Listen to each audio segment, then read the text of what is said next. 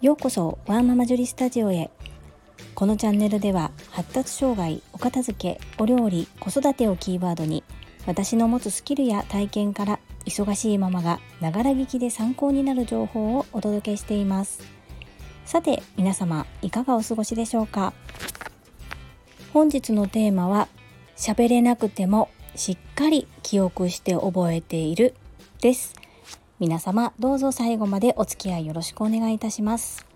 我が家の可愛い小学校2年生の次男くんは発達障害グレーゾーンです。お誕生日が10月なので来月で8歳になります。お誕生日プレゼントについてお話ししていきたいと思うんですが、ま、私が整理収納アドバイザーっていうこともあるんですけれども今までは物を買うよりもことで済ますことが多かったんですね。次男については特に。その理由としてはお誕生日プレゼントを欲しいというものが特になかったのか、まあ、発語言葉が出なくて私たちが理解することができなかったのかお気に入りのものやあの好きなテイストのものは理解していたんですけれどもうち長男に本当にいろんなものを与えすぎていて割と家に何でも揃っていたためこれといって次男が、うん、もっと欲しがるような仕草を見つけることができなかったんですね。まあ、これ以上おもちゃ類を増やすことはせずに次男が喜ぶ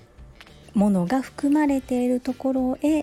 まあ、家族全員で旅行に行ったり家族で何かをする時間として使うようにしていました。で今から約3年前に遡ります。保育園の年中さんだった頃です。静岡県の大井川鉄道に本物のトーマス号が走ってるんです。正式にイギリスと契約をして公式のトーマス号なんですね。ただやはり人気がすごいので抽選だったりするんです。で4年前は抽選に外れいけず。3年前はなんと抽選で当たって家族全員で乗ることができたんですね。その頃次男はプラレールにとってもハマっていましてトーマスの仲間たちが大好きだったんです。家族4人で楽しい時間は過ごせたもののまあ、次男が言葉がまだあまり出ないので次男の感想を聞くことはできなかったんですけども症状や仕草などですごく楽しくて喜んでくれたんだなっていうことはその時理解できていました。でつい最近です。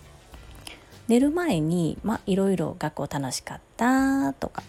今日は学童どうだったのっていうようなお話をするんですけども急に「ママトーマス乗ったでしょ？トーマスじゃなくて僕今度はバスに乗りたいな」って言い出したんです。ちょっと詳しく説明しますとトーマスと愉快の仲間たちの中にバスのバーディーっていうのが出てくるんですね。で大井川鉄道ではトーマス号が走ってる横で並走してバスのバーディーも走ってるんです。なのでトーマス号に乗ってる方もいればバスのバーディーに乗車してる方もいてで場所によっては追いつかれ抜かされ抜かしみたいな感じでこう結構皆さんそれも楽しんでるんですね外の風景を見ながら。でそれを次男も一緒に楽しんでいたんです。その3年前のことを寝る時に急に思い出したみたいでお話ししてくれたんですね。私はまずその時の記憶が鮮明に残っているっていうことにものすごく驚かされましたでこれと同じような事例が実はいくつかありますどうしても人間ってやったことに対して目に見える結果が見えないと諦めたりあ意味がないんかなっていう形で思いってしまいがちなんですがちょっと昨日の放送と内容かぶるところがあるんですけれどもやって損はないんですよね。諦めたらダメです。そして実はとても頭がいい子が多いんですよね。ちょっと不器用なだけで。なのでどんな小さなことでも興味を持ったことはいくら言葉で伝えることが難しくてもどんどんさせてあげる。っていうその体験として経験させてあげるのは本当に大切なことだなと思いますし是非そうしてあげてほしいと思います。もし今言葉がなかなか出なくて悩んでるお母さんいらっしゃいましたら発言するのはゆっくりなだけで今はたくさんの経験を頭の中で貯めてくれてるんだ。いつかきっとこれが溢れ出す時が来るんだ。っていうふうに信じて見守ってあげてほしいと思います。最後までお聴きくださりありがとうございました。ママの笑顔サポータージュリでした。